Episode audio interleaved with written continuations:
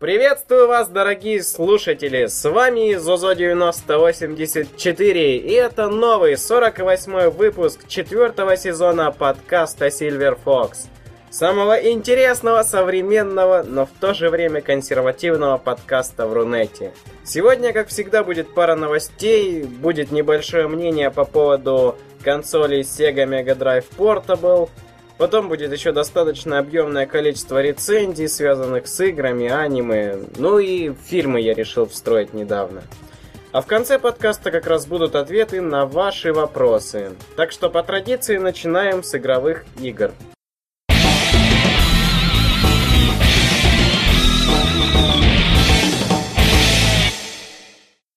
Сегодня у нас две новости, и будут они посвящены компании Square Enix. Первая новость связана с тем, что проект новой Final Fantasy 13 только начал свое развитие. Об этом нам сообщил Яшинори Китасы. В беседе с Фамицу Китасы отметил, что создание новой игры в серии будет только набирать обороты – Кроме того, он подтвердил то, что официальное название проекта будет объявлено в ходе проведения ивента. Он будет посвящен 25-й годовщине Final Fantasy в Японии. Вот поклонники серии смогут услышать первую информацию о новом проекте 1 сентября в ходе проведения Final Fantasy 13 Lightning Saga New Developments Presentation. Ну что ж могу сказать, надеюсь, это все-таки будет Final Fantasy 13 Versus, потому что мы уже долгое время ждем.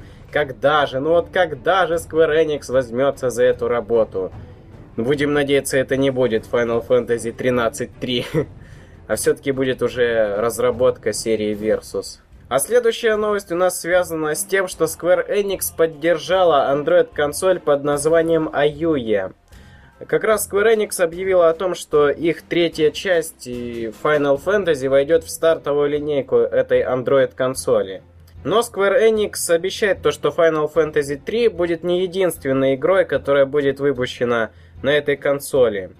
Вот мне как раз было интересно то, что Аюя была представлена на Кикстартере в июне. На сегодняшний день она собрала около 6 миллиона долларов, вместо 1 миллиона запланированных. Так что консоль поступит в продажу где-то в марте 2013 года. И цена будет, вот, слушайте, 99 долларов. Вообще копейки. Где-то на наши деньги 3000 рублей. Ну, я, конечно, суммы все округляю из официальной новости, но все же. Кстати, эту консоль будет поддерживать сервис облачного гейминга OnLive. Так что я не знаю, что может быть именно в этой консоли, но я думаю, получится нечто эпичное. Что-то будет наподобие медийного, но в то же время и игрового плеера, что, конечно же, очень круто. Недавно, когда я общался с мистером Гидровиженом, он мне еще предоставил такую информацию, что, возможно, многие игры будут вообще бесплатны. То есть их можно будет качать с Android Market на халяву. И получается, у вас есть и консоль, и огромная база игр.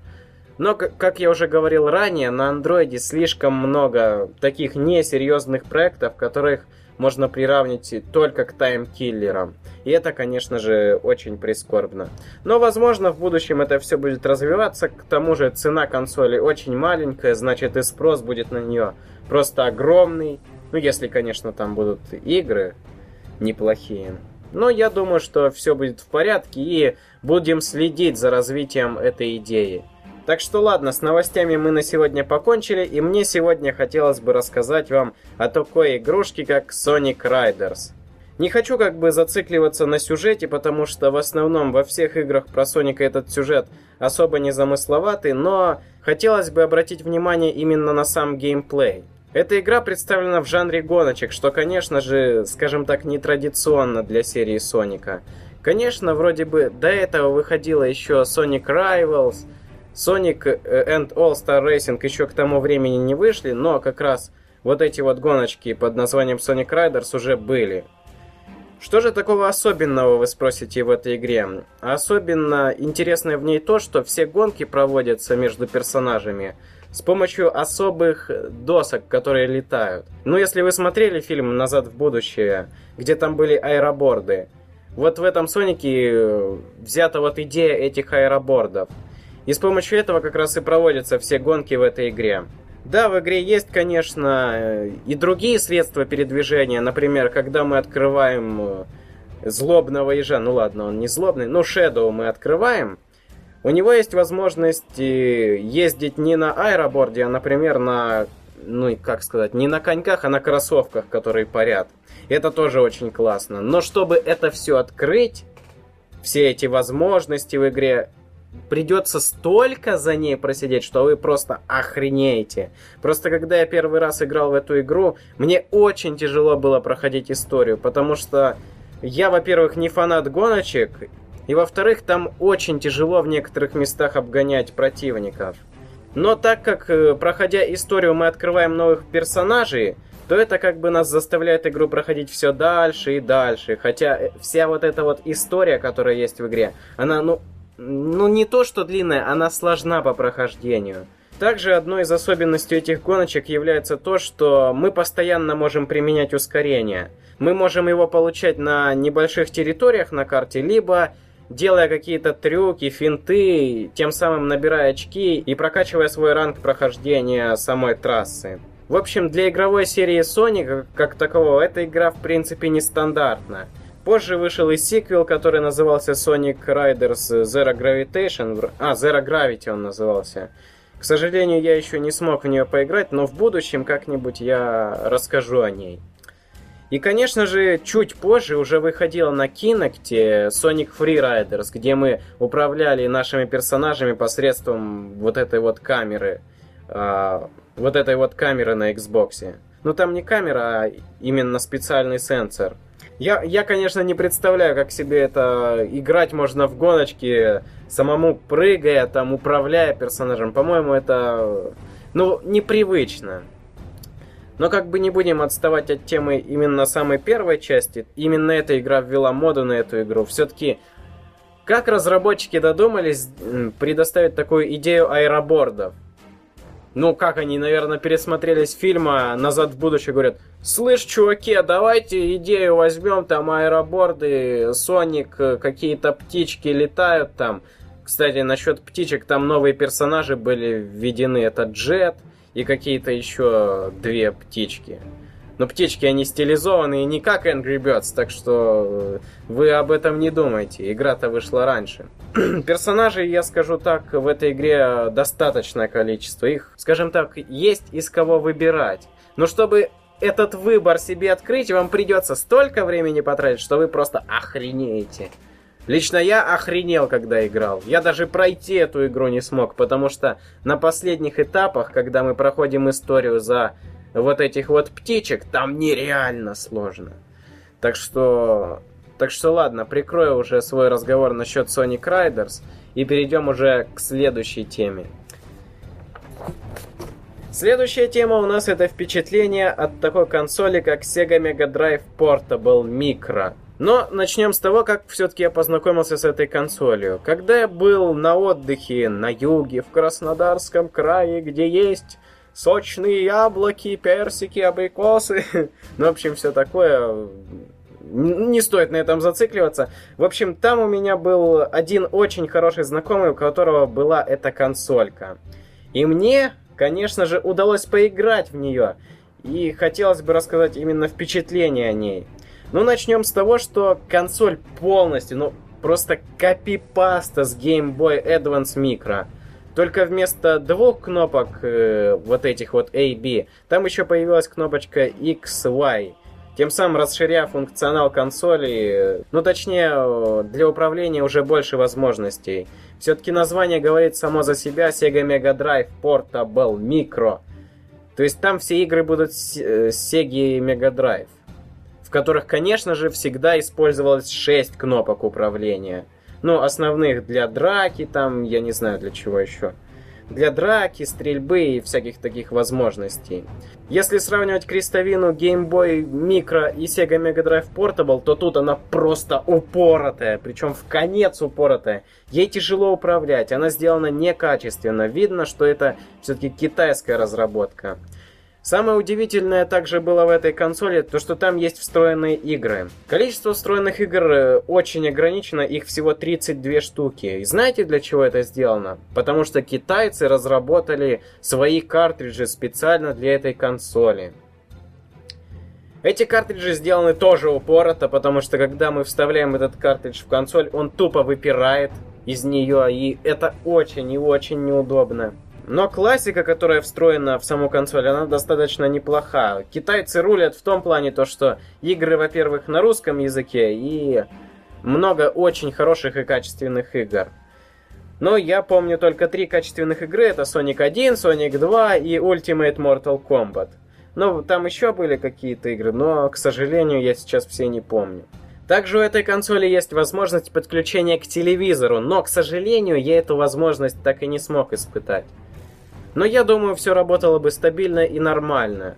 Все, все-таки не думаю, что китайцы прям так отстали от этих технологий, от HDMI. Ну какой там HDMI для Sega?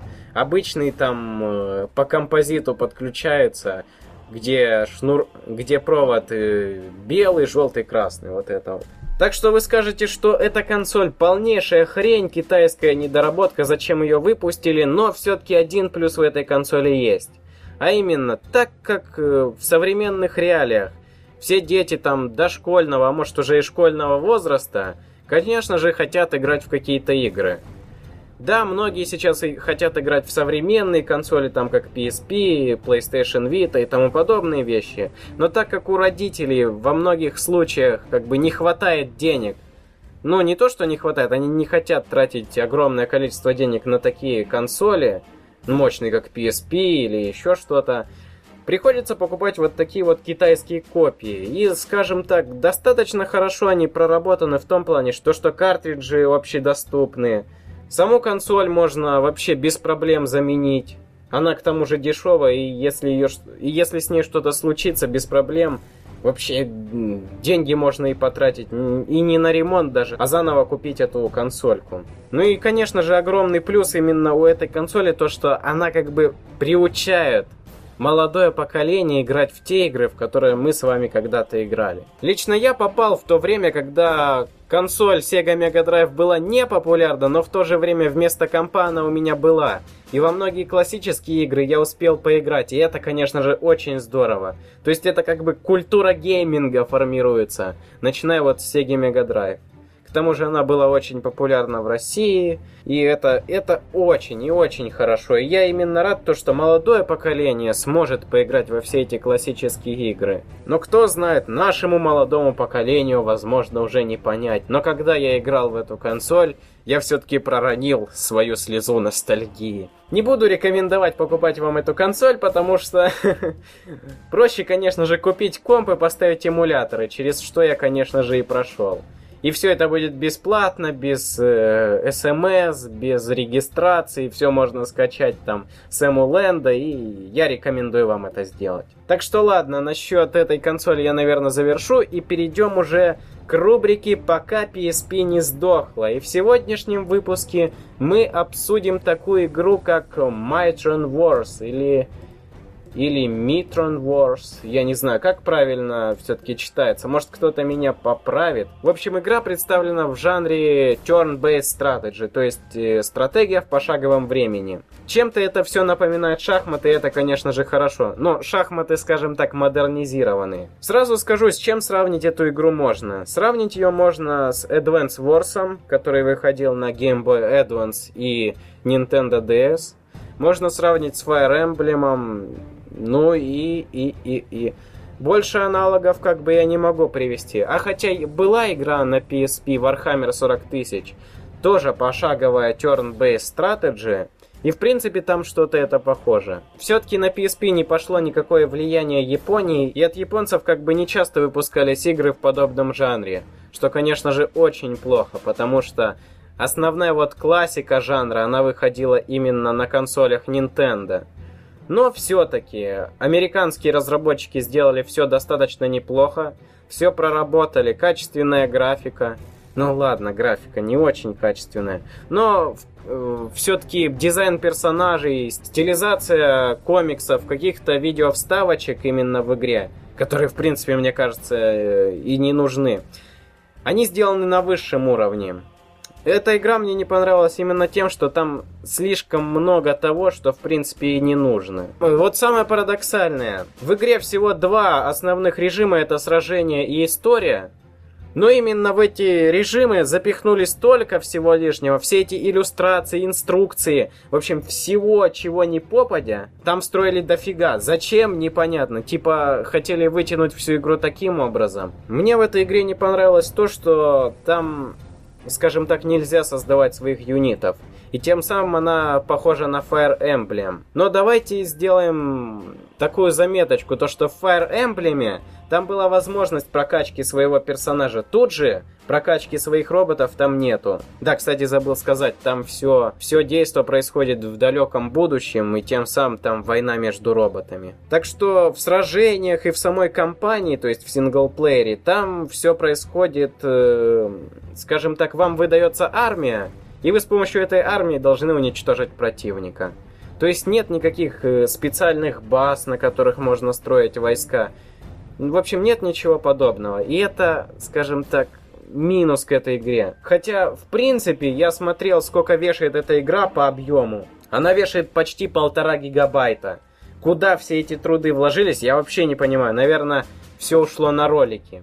А может я просто не до конца прошел игру, хотя я в первый раз вот в нее играю и первое впечатление вам рассказываю. Возможно, что там можно как-то строить солдат, э, создавать здания какие-то, но мне что-то так не кажется, и это, конечно же, минус этой игры. Но так как на PSP вообще этот жанр э, turn-based strategy не очень продвинут, я, конечно, сделаю скидку, потому что Игра, в принципе, сделана качественно, но основные элементы классических turn-based strategy я за классику всегда беру Advance Wars или Famicom Wars серию именно.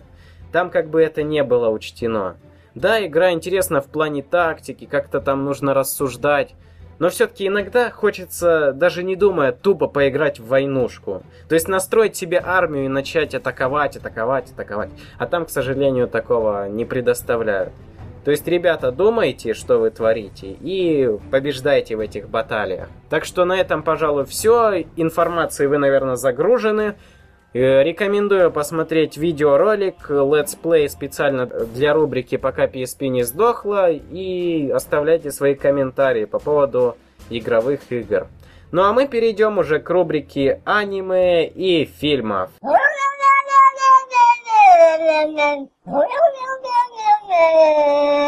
Сегодня у нас новости из мира аниме такие, а именно новый Sailor Moon. Господи.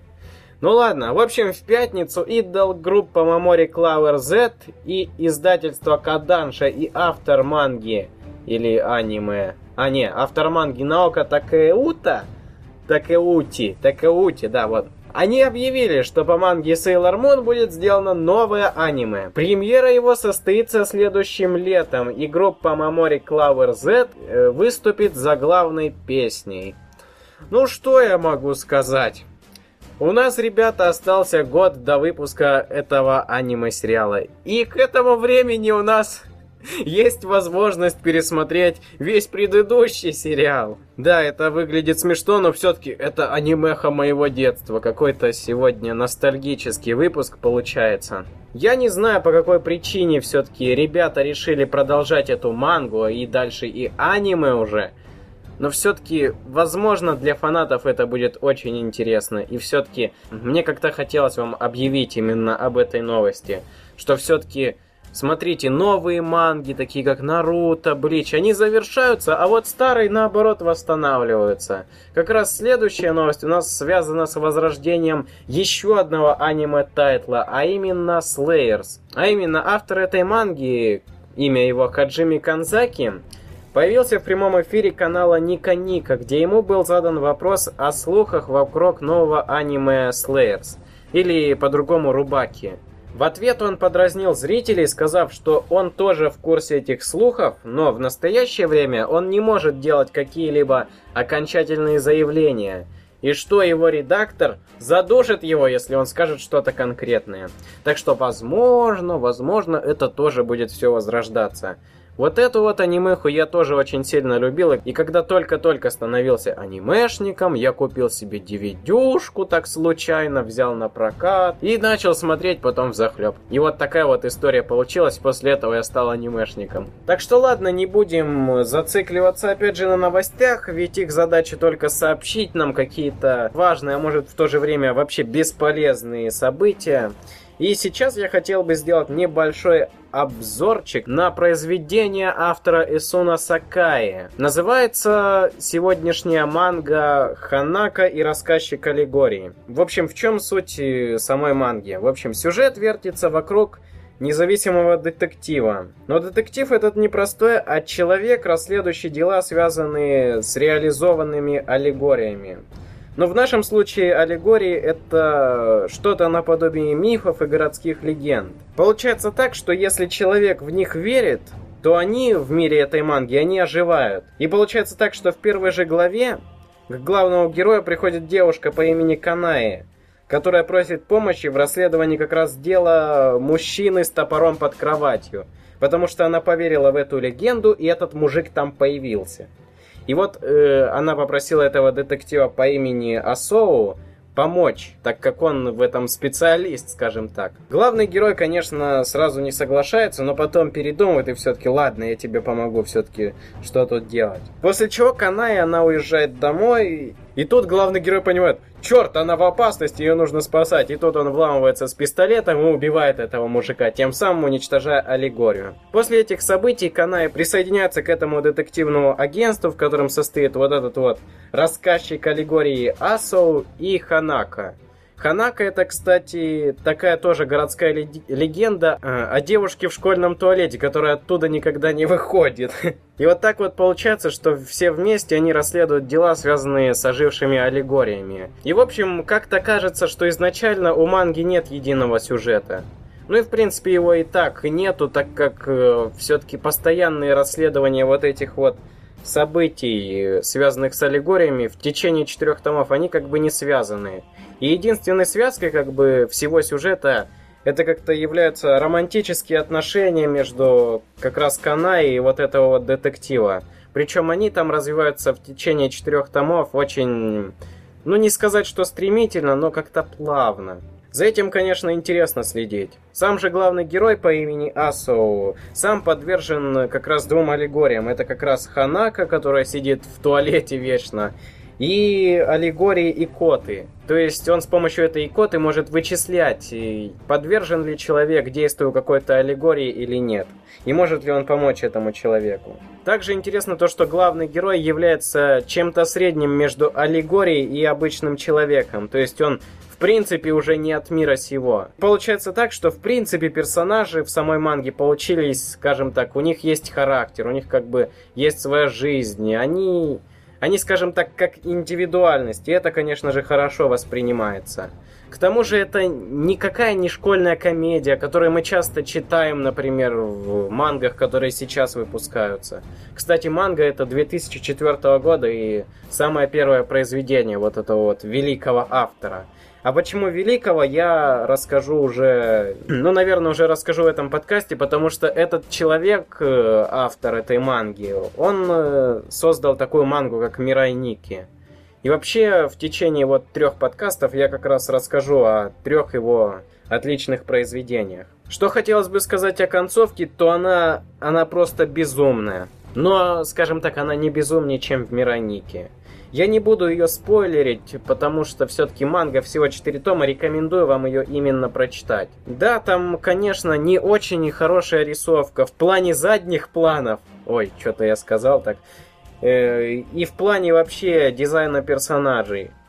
Но сделаем скидку на то, что все-таки это первая работа автора. И в принципе, если соотносить с другими мангами, которые, во-первых, выходили в 2004 году, и которые, в принципе, являются самыми первыми мангами, то, в принципе, сделано неплохо. Так что читается на одном дыхании, и не в рисовке дело. Хотя она там, в принципе, нормальная. Это я просто придираюсь. Также хочу отметить то, что в этой манге, к сожалению, наверное, где-то к четвертому тому, то ли у автора закончились идеи, то ли главный редактор уже подгонял, надо завершать мангу, надо завершать. И, в общем, как-то уже все было размыто по истории, и уже начали включаться флешбеки.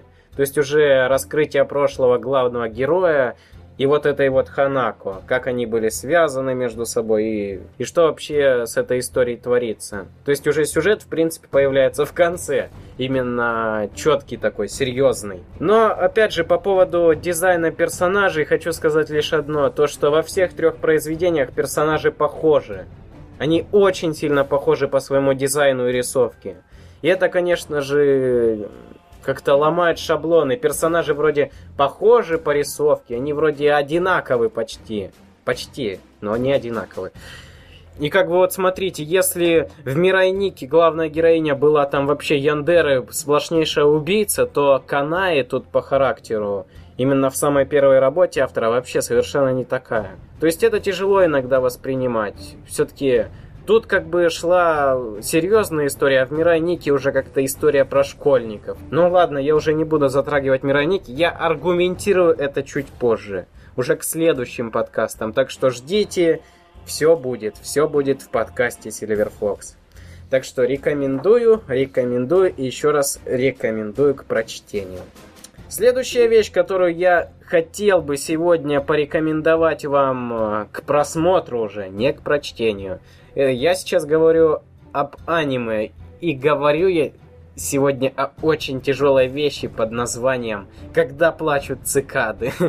Начнем, пожалуй, с описания самого переводчика. Приехав жарким летом 1983 года в деревушку Хинамидзава, расположенную в укромной горной долине, вы, быть может, решили, что наконец-то обрели спокойную гавань.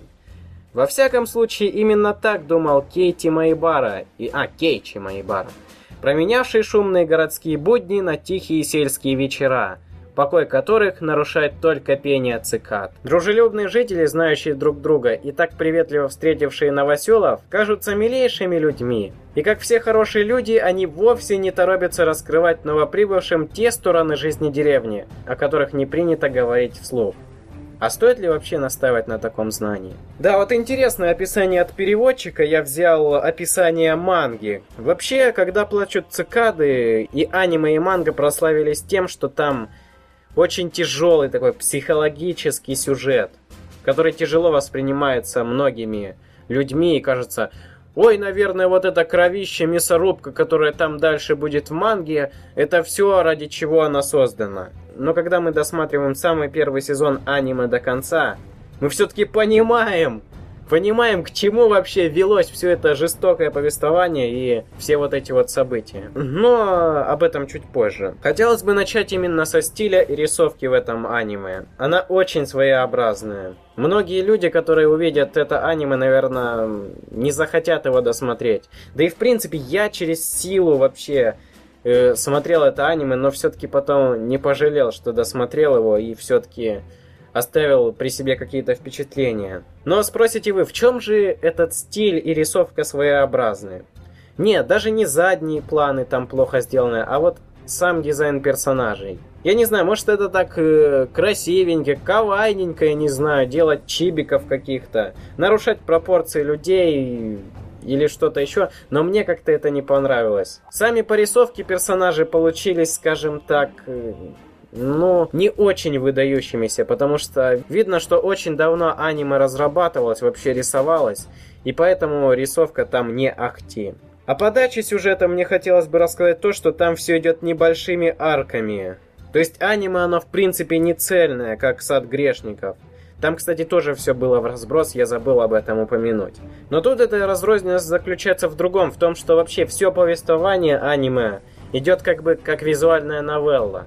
Сначала вам показывают четыре арки этого аниме, завершают там в конце, например, убийство персонажа. Заново прокручивают эту историю еще четыре серии, но уже э, со стороны других персонажей, других событий, других каких-то последствий. И вот каждый раз, э, повторяя и повторяя эти события, авторы аниме, вообще самой истории постоянно раскрывают какие-то детали, тем самым э, показывая все-таки, насколько может жесток быть этот мир и вся вот эта вот деревня. Потому что в процессе вот этих вот повторений постоянного сюжета и вообще рассмотрения его с разных сторон просто приводит иногда людей в ужас. потому что там такие события разворачиваются, что просто выносят мозг. Это аниме, наверное, даже потяжелее, чем такой трешовый фильм, как «Зеленый слоник», Мирай Ники и Дедман Вандерленд э, вообще вместе взятых. Это полнейшая жесть. Потому что сначала история раскрывается как милая и веселая история, но позже она превращается в такой ад, что вы Просто думаете, как до этого могло дойти. Но я сказал в начале подкаста то, что как бы не в этом суть, не в убийствах, не схождение с ума главных персонажей, как бы не в этом заключается как бы сюжет или вообще смысл этого аниме. Концовка первого сезона отвечает на многие вопросы, но она не может раскрыть всей тайны именно этой деревни Хинамидзавы. Да, там пытались в течение первого сезона раскрыть какие-то детали, кто управляет этой деревней, как это все проводилось до этого, воспоминания о прошлом, да, это все было. Но представляете, 26 эпизодов, все тайны не раскрыты. Поэтому я буду смотреть еще второй сезон, и о нем тоже отдельно будет небольшая рецензия. Опять же, возвращаясь к началу рецензии, основная идея была показать не жестокость именно всего этого действа, а показать то, что вера в своих друзей и правда делает людей более человечными. И как бы аниме делает такое интересное заключение, что всегда, вот всегда нужно доверять своим друзьям, всегда нужно верить в своих друзей, всегда нужно помогать своим друзьям. Вот это вообще у меня был шок, когда я посмотрел концовку. То есть уже до конца все досмотрел. Я был просто шокирован. Вот все эти убийства, вся эта, вся эта трагедия, которая произошла в деревне, она была показана, чтобы сделать вот такое вот умозаключение. Честно говоря, у меня порвался шаблон, я потом целый день ходил и не понимал, ё-моё, ё-моё, как я мог отбиться от основной сути аниме-сериала. Ведь не просто так встраивались вот эти вот милые сцены игры вот этих вот всех друзей, их компании. Это все было, чтобы показать, что все-таки дружба. Вот именно дружба важная в этом деле а не все, что там показывают, вот эти вот страсти, мордасти. Хотелось отметить то, что я смотрел в переводе анима-реактора.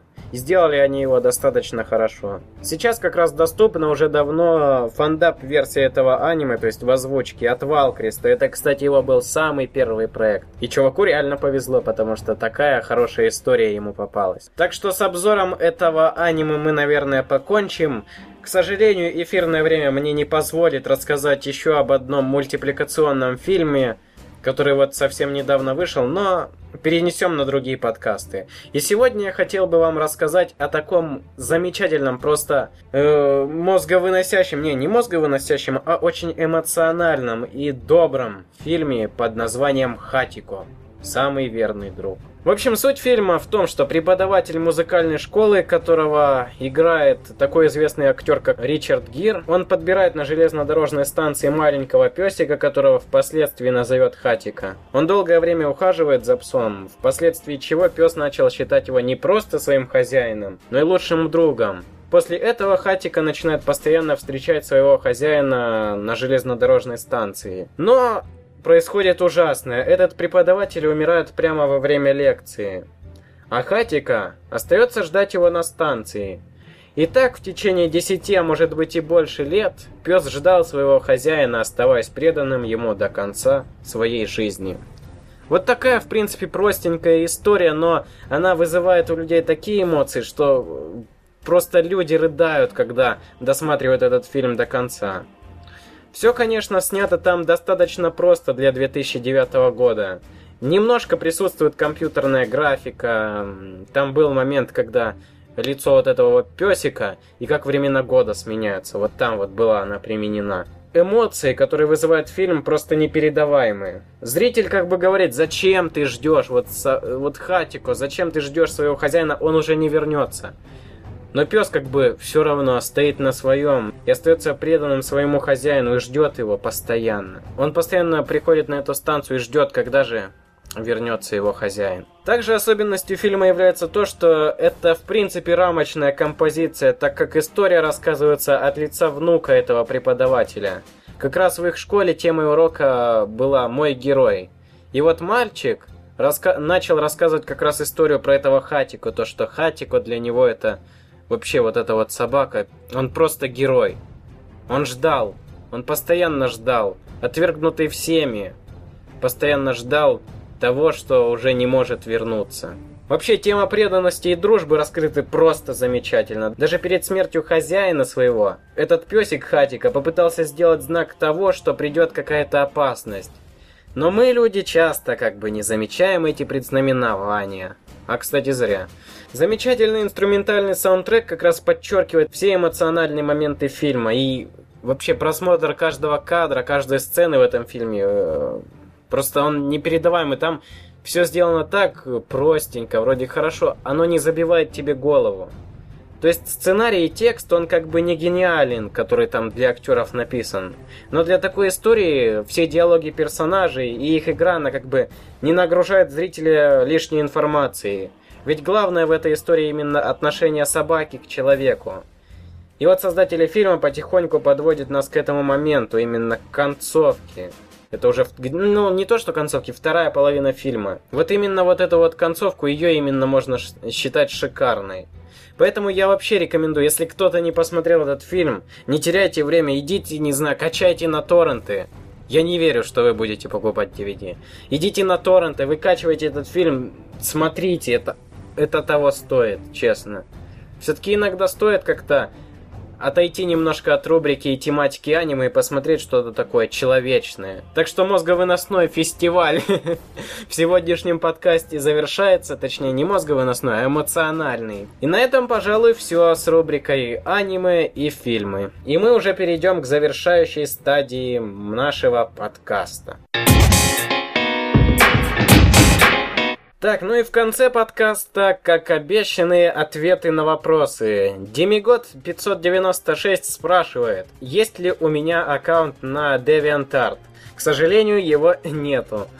Если нет, то где еще можно поглядеть на твое творчество? Ну, скажем так, на мое творчество можно поглядеть на моем тумблер-бложике. Он находится по адресу zozo9084.tumblr.com. Ссылочка будет внизу в описании к видео и, или к подкасту. Ну так, быстренько прошлись по вопросу. И еще был один вопрос, не знаю, глобальный или нет. Меня спрашивают постоянные слушатели, э, спрашивают так, в общем.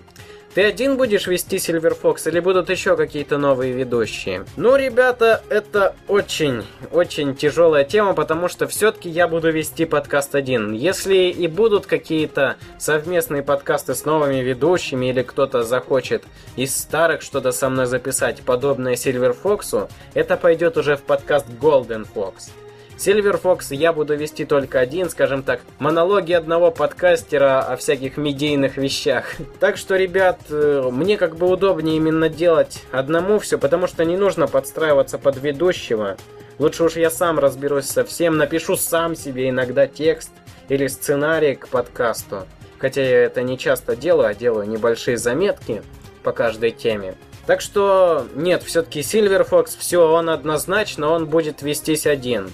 Может быть, где-то к сентябрю, если мне что-то стрельнет в голову, или долбанет по башке дубиной что-нибудь такое, идея какая-нибудь, то, возможно, будут приглашаться какие-нибудь гости. Но это вряд ли, потому что в рамках формата 20-30 минут вряд ли что-то удастся вот так вот сделать. Поэтому, по большей части, это будет идти в Golden Fox, который сейчас вообще плохо развит.